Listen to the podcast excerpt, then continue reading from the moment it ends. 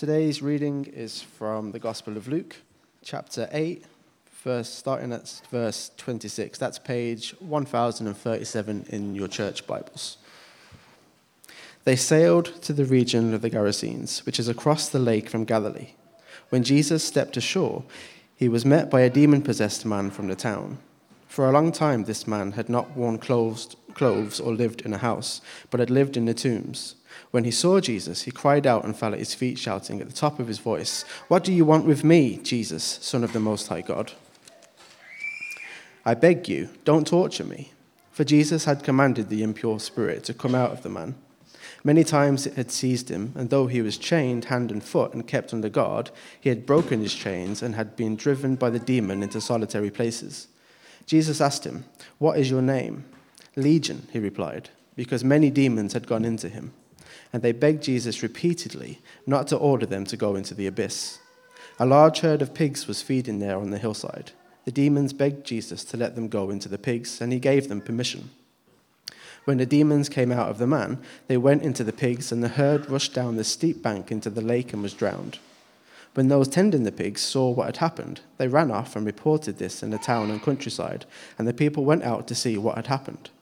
When they came to Jesus, they found the man from whom the demons had gone out sitting at Jesus' feet, dressed and in his right mind, and they were afraid.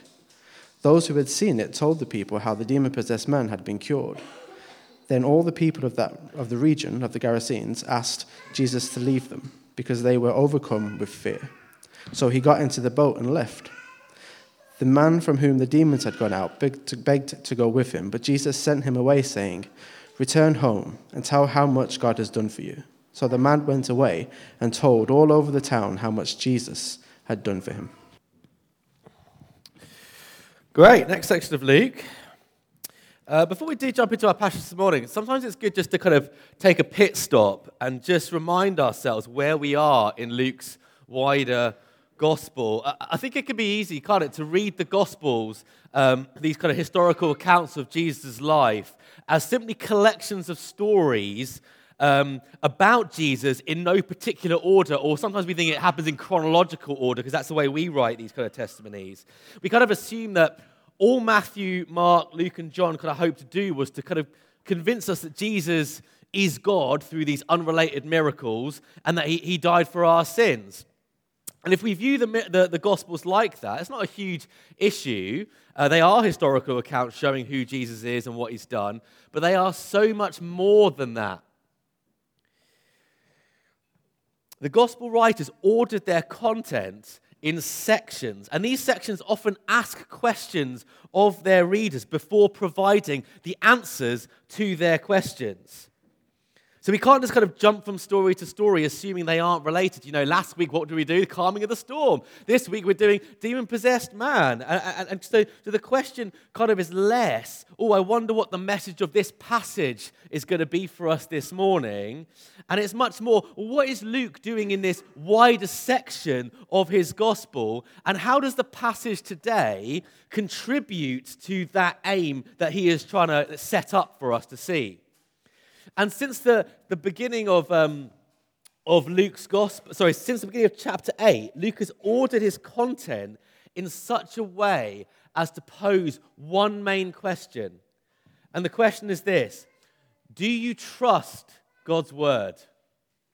Do you trust God's word. The first passage in chapter 8, you'll see there, they've got subheadings in our Bibles. They didn't have that in the original. And the first like passage was the parable of the sower, 1 to 15. God's word is sown and it produces different responses in people. The next passage, 16 to 18, again, little subheading, um, was, was, was that Jesus' word was like a lamp illuminating our hearts. And through that, he called us to listen carefully to the word.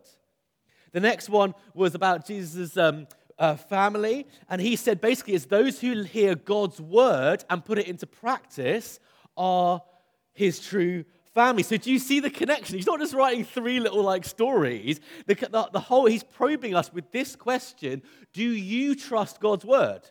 That's the question he's set up. And then, having asked that question last week in 22 to 25, cute little parable you've got there, we, we jump between, calming of the storm. It's all to do with what he's doing. What he's doing is he's saying, why you can and should trust God's word. So he's framed the question Do you trust God's word? Here's why you should and can trust God's word, because we saw in that, didn't we, that Jesus is in control over the whole physical world. And so you can trust Jesus in the storms of your life and uh, uh because of who he is. And then we reach our passage today, 26 to 39, which, far from having its own message, simply builds on the message from last week. Jesus' word is not only authoritative over the physical world, but over Satan and the spiritual world. So we can trust him in the face of demonic opposition. Again, next week, we're going to see that God's word can be trusted. It's so powerful, even in the face of death. So that's where we are. That's whole, Luke's whole big thing. Do you trust the word of God? Here's how you, why you should and how you can. And so we're in this bit. That's where, that's where we're landing today. And so, when Johnny last week urged us to face life's storms with a greater fear or awe of Jesus and his powerful word, well, this week, Luke's message is very similar. Likewise, we don't need to fear Satan or his works in our lives because Jesus' word is more powerful. But I, I imagine that that might sound somewhere between odd and irrelevant to some of us here. Most of us don't see demon possession very often, let alone think that Satan is in any way um, involved in our own lives. We might even think that Satan doesn't exist in our world. However, the author C.S. Lewis once famously wrote that there are two equal and opposite errors into which our race can fall about the devils. One is to disbelieve in their existence, the other is to believe and to feel an excessive and unhealthy interest or obsession, we might say, in them. Now, my guess is that for most of us, we're probably, not all of us, but we're probably going to fall into the first error. We don't live very aware of Satan's work in our life. And yet, the Bible challenges us to think differently about that. It describes Satan as the one who deceives the whole world into not believing in Jesus, Revelation 12. Satan is said to lure people who are interested in Christ away from salvation, 2 Corinthians 11. But even for believers in Jesus, the Bible depicts the Christian life as one of spiritual warfare against our enemy, Satan. Ephesians 6, huge passage. We looked at it a couple of years ago. Satan is, is one who looks for Christians to devour. He's like a, a prowling lion, 1 Peter 5 and indeed accuses us daily of the guilt and shame that Jesus has removed, Revelation 12. And so Satan's work in the world and in our lives, according to the Bible, is very much a reality. However, Luke's point is this do not fear Satan because Jesus undoes his works and Satan can only submit to his powerful word. So, with that in mind, let's keep our Bibles open on page 1039. I thought we might have some older kids in here, so I'm also going to have the, um, the, the, words on the screen. So, if that helps, then, then great. But um, we're going to be having a look at the story now. And, and, kids, by which I mean Joss, if you're listening out for how Jesus' work can be a light and a hammer, a fire and a sword, now's the time to, to listen up. So, first of all, Jesus, Jesus' powerful word is a light into darkness. So, there in, in verse 26, um, we see that after calming the storm, Jesus sails away from Galilee into the Gerasenes. That's, that's Gentile country. And in verse 27, he meets a demon possessed man without clothes, without a home. He lives in a tomb, a kind of picture of the spiritual darkness that he, that he is living in, hosting um, a legion of demons, essentially. And yet, verse 28, when he sees Jesus, note the demons declare him to be the Son of God. And after Jesus commands them to come out of the man, verse 28, they say, I beg you, don't torture me. I beg you. They're begging, right? They are submitting to his authority. Like someone sleeping in a dark room whose eyes are pierced by the curtains being drawn back, or someone sitting on the back row there with the light piercing your eyes. It's like the demons are squinting in the light of God's command. Mason's like, I know what this feels like right now. it's, it's piercing because it's darkness and this light just banishes it. Jesus' word is a light to the darkened soul. And of course, all our souls are dark before seeing the light of Christ. And maybe there are some here today who need to see the light of Christ and submit to his gentle and gracious rule for the first time. But even for seasoned Christians, Satan often works to convince us of how dark life is, how little hope we have, despite God's eternal promises. And don't hear me wrong, I'm not saying for one minute that mental health struggles are simply the work of Satan. That's not what I'm saying. But for sure, he can and indeed does use that suffering to his advantage, tempting those standing in the light of Christ that there is only darkness. But Jesus' word is more powerful than Satan's. His word pierces the darkness, and Satan is forced to beg for Christ's mercy. Let that be a picture to you Satan begging Jesus. So trust Jesus' word about you. He has overcome Satan's darkness with the glorious light of his word. Jesus' word is a light to you. That's the first thing. Second thing, Jesus' powerful word is, believe it or not, a hammer uh, that, that, that sets us free. So in verse 29, um, we read that um, the, the demon was able to break the chains restraining this man. Right? He had physical chains on. The demon is like breaking them open. But this, re- this man's real chains aren't the metal straps around his arms. They're not physical, but they are spiritual chains, aren't they? So, therefore, this man needed someone or something far more powerful than the strength of these demons to truly set him free. Because, in one sense, he was free. He didn't have any chains. The chains are broken, but he's clearly not free, is he? He needs something bigger than the demons. And in comes Jesus. And in verse 30, Jesus says, What is your name? And they answer, Legion, because they are many. And some of you are like, What does that mean? Legion is just a posh word for many. Okay, so that, that's why the demon says his name is, is Legion. Now, not only do they answer to Jesus, no, but again, they submit to his authority by begging Jesus not to send them into the abyss. Their fate is sealed one way or the other. This man is being set free, and they know it. Jesus' word is a hammer that breaks the strongest spiritual chains. It is a hammer that crushes Satan's work. Now, Satan still operates in people's lives like we see in this man uh, today. Um, just, just ask, well, go to some parts of the world where this is, this is actually a, a live thing. Uh, we don't see it often in, in our society because, um, well, I think Satan likes to kind of uh, hide himself and convince people he's not there in our society. But even in our society, you speak to George Carwilek, who works um, interviewing people in, in cells, and he will tell you many stories of people behaving like this under, under spiritual darkness, under, the, under, the, um, under spiritual authority, needing, needing freedom from it. But for most of us, Satan does this work of binding us in more subtle ways. He binds us to, to sins to habits, to false gods. They're like addictions in our heart that we may think are only biological or psychological, the product of our past, many of which they are, but which may often involve a very clear spiritual element. Satan binds us up so we don't experience the freedom for which Christ has set us free. Now, if, if you are someone who feels chained or addicted or, or, or bound to something or someone that pulls you away from Christ, there is no easy fix. This, these, are, these are pastoral things that require a lot of care and time and attention.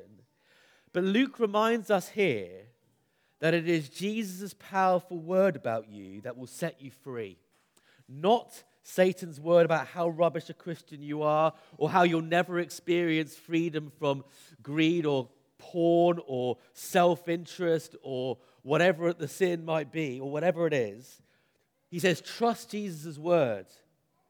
He says that by your trust in his blood, your sins, your idols, and addictions have been borne in his body on the cross.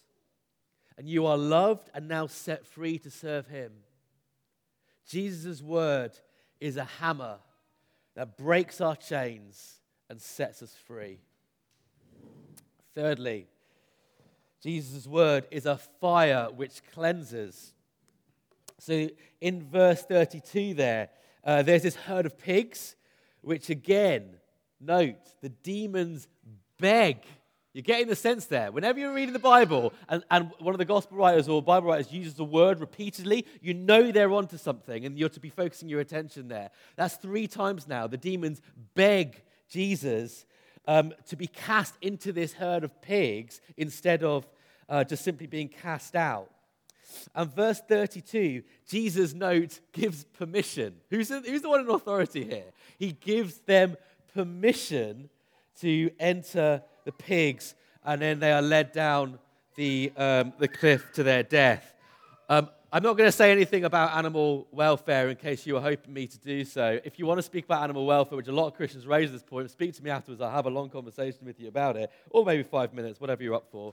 But essentially, here is a picture of what life without Christ in Satan's grasp leads us to physical death, yes, but primarily spiritual death. They are drowned. But this episode with the pigs actually reminds us of something different and actually something more important, which we won't notice as non Jewish Westerners. Because in God's Old Testament law, pigs were to be avoided because they were unclean. Okay, and that meant that contact with pigs made someone unclean. Not just muddy, like we would think about it, but unclean in the sense that not able to approach God, ceremonially unclean. And they, were, they, they went through rituals to, to make them clean so they could then again um, approach God. So don't miss what's going on here by the proximity to pigs.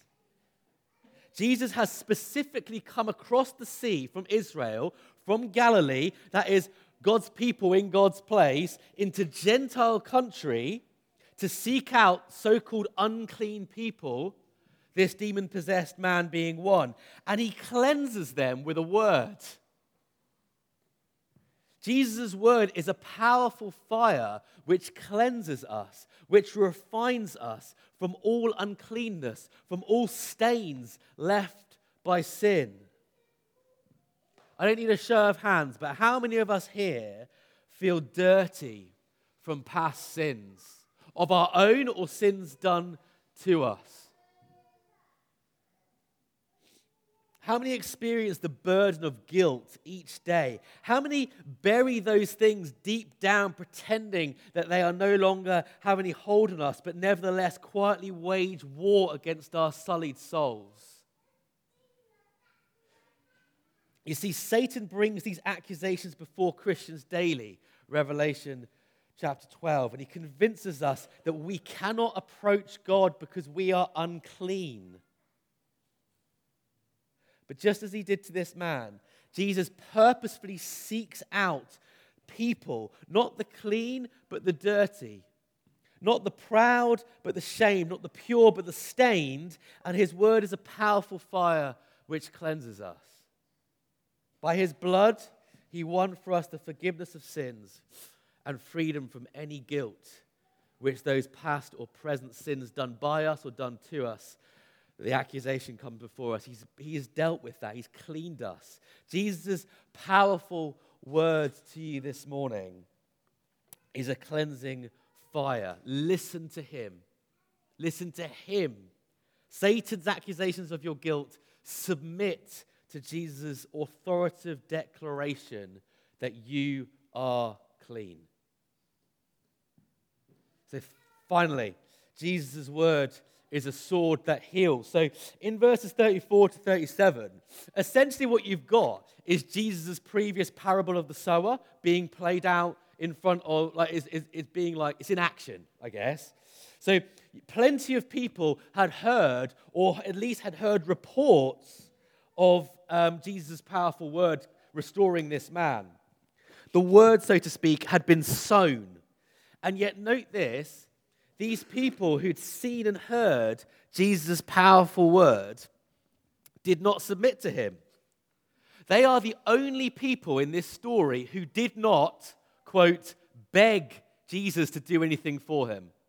Again, the importance of words. They did not, they're the only ones who did not beg. Instead, verse 37 all the people of the region of the Gerasenes asked Jesus to leave. You can almost sense their belief that he should submit to them, despite themselves being scared. They didn't beg him, they asked him.